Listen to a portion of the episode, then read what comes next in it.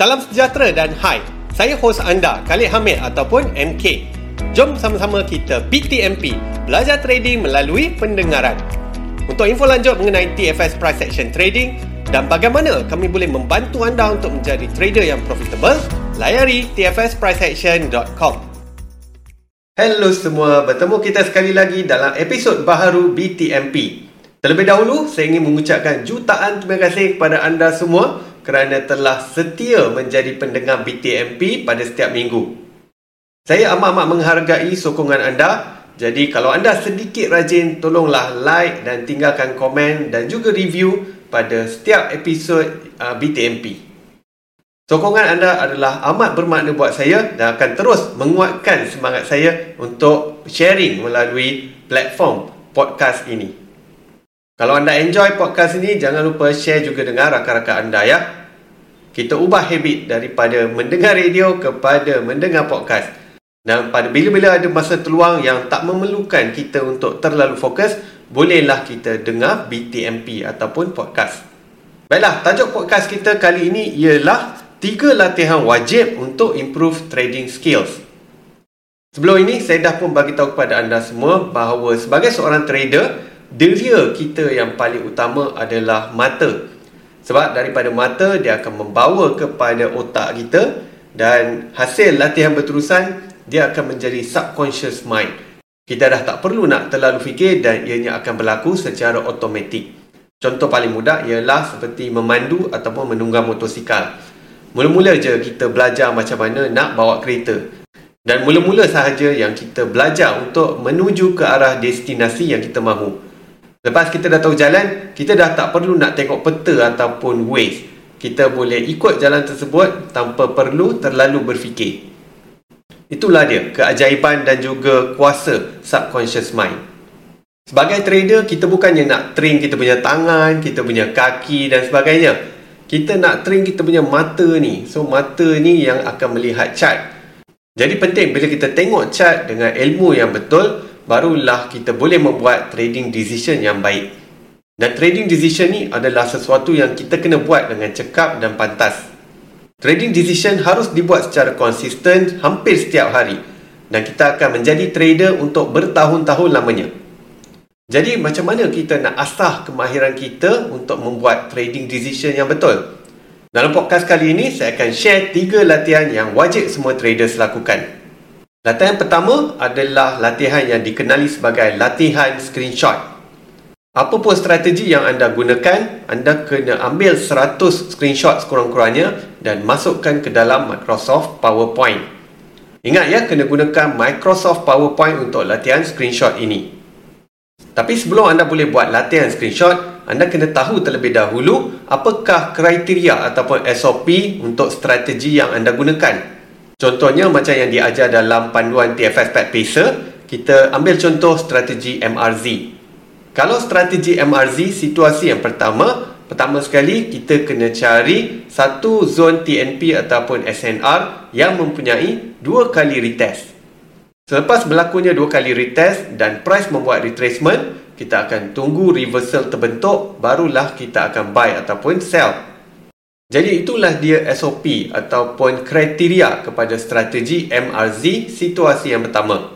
Untuk apa-apa strategi yang anda gunakan, anda kena tahu terlebih dahulu apakah kriteria ataupun SOP kepada strategi tersebut. Bila anda dah tahu apakah kriteria ataupun langkah-langkahnya, barulah anda boleh buat latihan screenshot. Pilih satu time frame yang bagus seperti 4 hour ataupun 1 hour. Kemudian cari setup tersebut yang dah pun menjadi dalam chart. Contohnya anda minat trade gold ataupun index maka anda boleh pergi kepada chart gold time frame 4 hour dan cari strategi MRZ yang telah pun berlaku.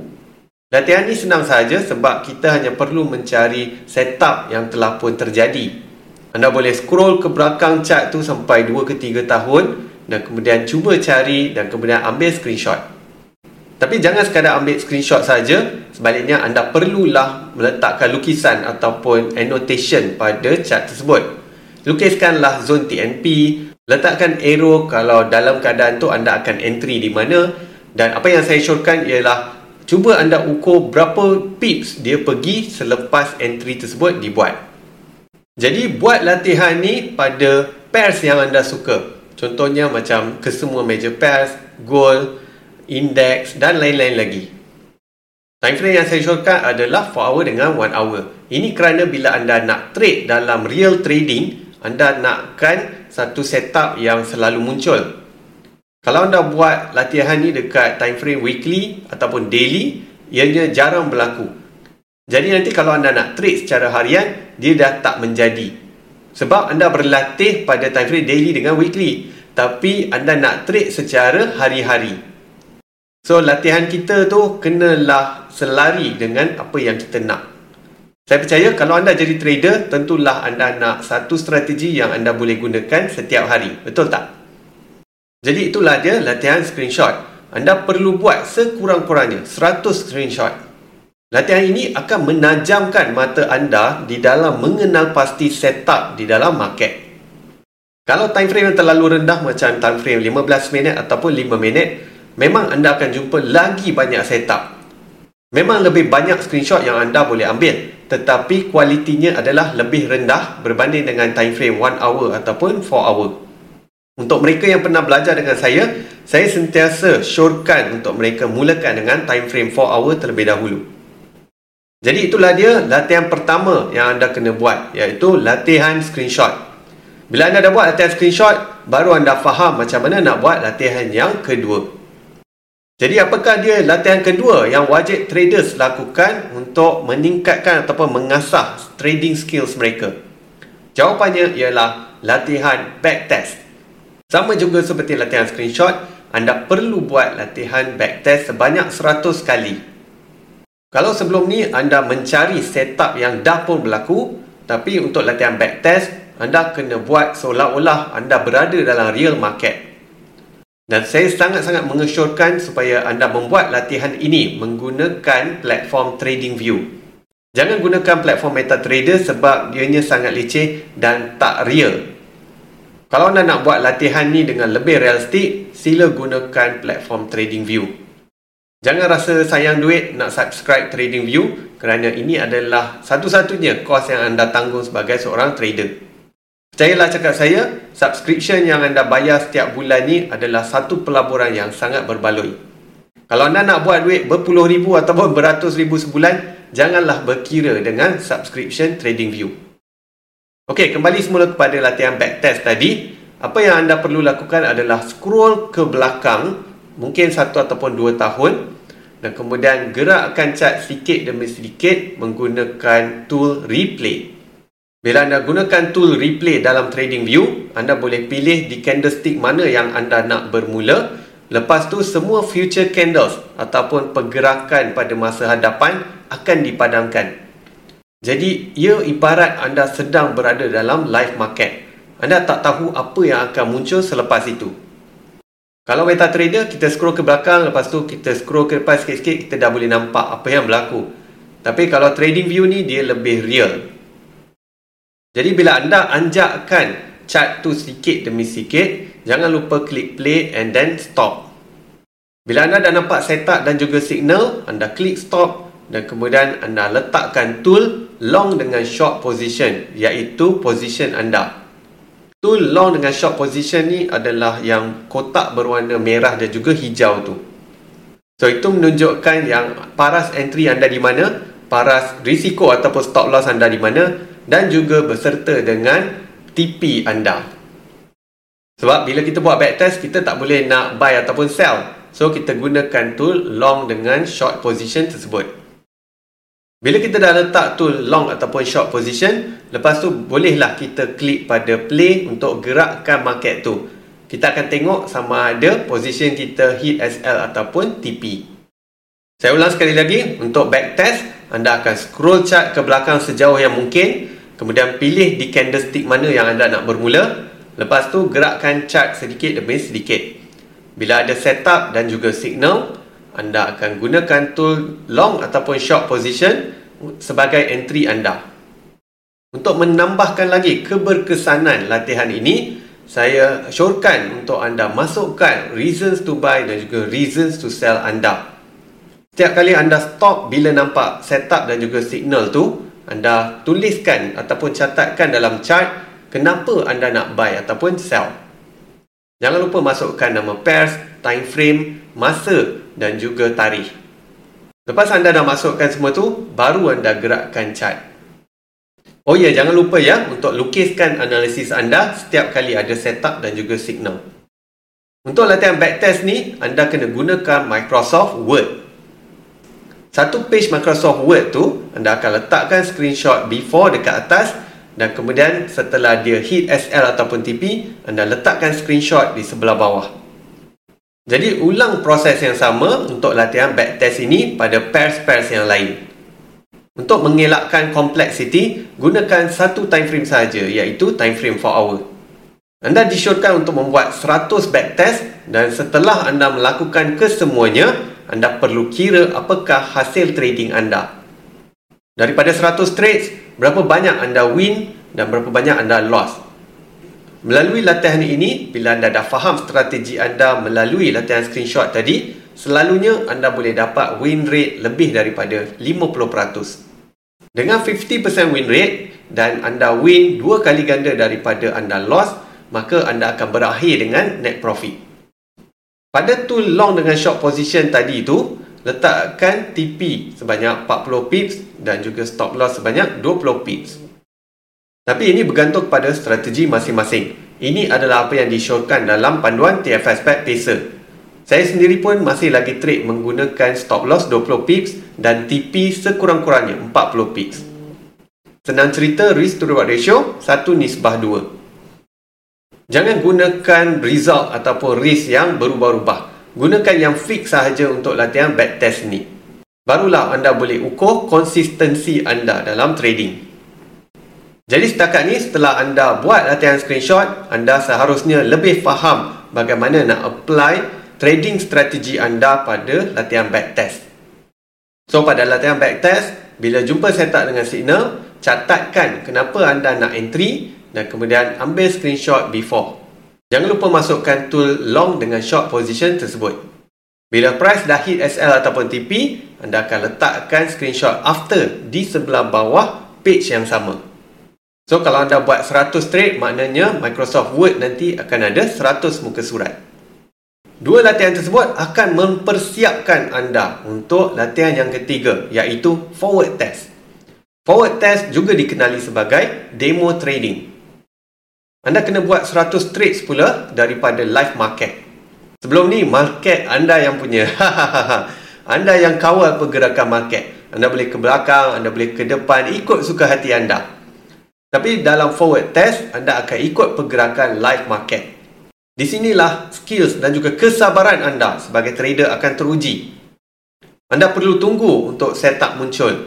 Lepas tu, kena tunggu signal muncul. Lepas setup dengan signal dah ada, anda kena tunggu pula position anda hit SL ataupun TP.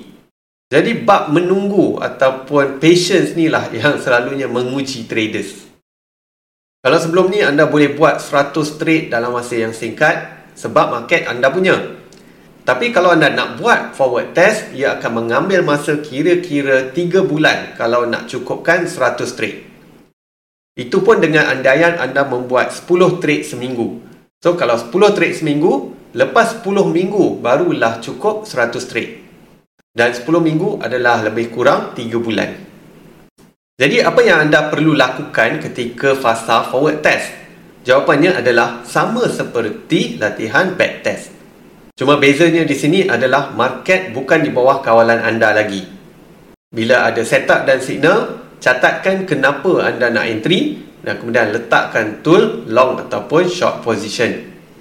Seterusnya buat journaling iaitu ambil screenshot before dan bila price dah hit TP ataupun SL ataupun mungkin anda close awal, anda boleh letakkan screenshot after di sebelah bawah.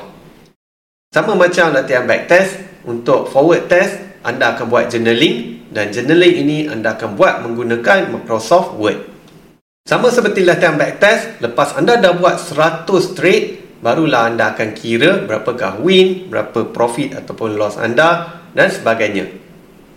Salah satu rahsia penting kalau anda nak jadi trader yang berjaya adalah risk to reward ratio. pastikan yang anda boleh dapat profit 2R lebih banyak daripada berapa yang anda loss.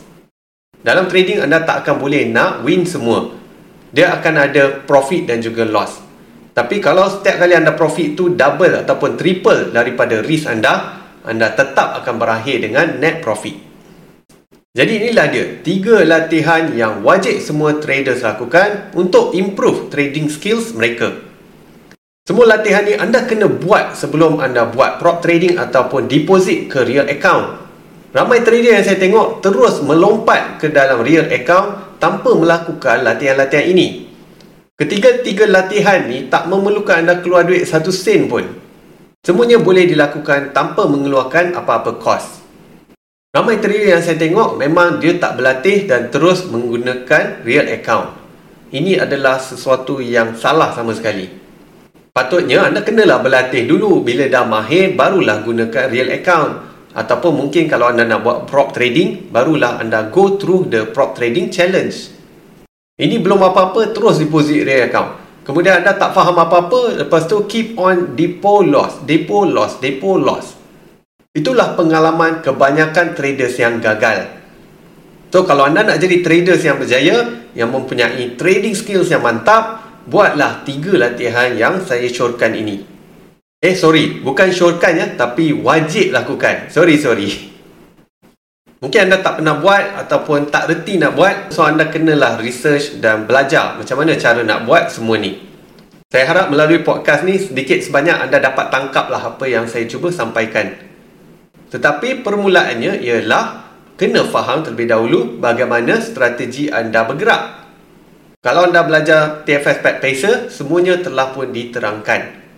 Tapi kalau anda gunakan strategi anda sendiri, maka anda kena betul-betul faham apakah SOP kepada strategi tersebut. Bila dah faham macam mana strategi anda bergerak, barulah anda boleh buat latihan back test dan juga forward test tadi. Untuk latihan ketiga iaitu demo trading ataupun forward test, dia memang akan mengambil masa yang lama sebab anda kena ikut pergerakan market. Untuk latihan screenshot dan juga backtest, itu anda boleh siapkan dengan pantas sebab anda yang mengawal pergerakan market. Saya berani jamin, kalau anda buat tiga latihan ini terlebih dahulu sebelum anda deposit ataupun mulakan prop trading challenge, peratus untuk anda berjaya tu akan menjadi lebih tinggi. Kalau anda belum pernah buat ketiga-tiga latihan ni, tolonglah mulakan sekarang juga. Sebagai penutup kepada episod podcast kali ini, saya ulang sekali lagi tiga latihan wajib untuk improve trading skills. Yang pertama adalah latihan 100 screenshot. Yang kedua adalah latihan 100 back test. Dan yang ketiga adalah latihan 100 forward test. Ingat ya, sebagai trader, kita nak latih mata kita supaya mata kita lebih cekap untuk menghidu ataupun menangkap setup bila ia muncul. Dalam apa jua bidang dalam dunia ni, kena buat latihan ataupun praktis barulah kemahiran kita boleh meningkat. Saya jamin, lepas anda buat latihan ni selama beberapa bulan, trading skills anda pasti akan improve. Eh, eh, tunggu apa lagi tu? Cepat buat latihan-latihan ni sekarang juga. Okay? Bye-bye. Okey, sekian sahaja untuk episod podcast kali ini. Semoga bermanfaat dan ingat ya, teachers learn the most. Share episod podcast kali ini dengan sekurang-kurangnya tiga orang rakan anda. Untuk info lanjut mengenai TFS Price Action Trading dan bagaimana kami boleh membantu anda untuk menjadi trader yang profitable, layari tfspriceaction.com. Selamat maju jaya dan kita jumpa lagi dalam episod yang seterusnya.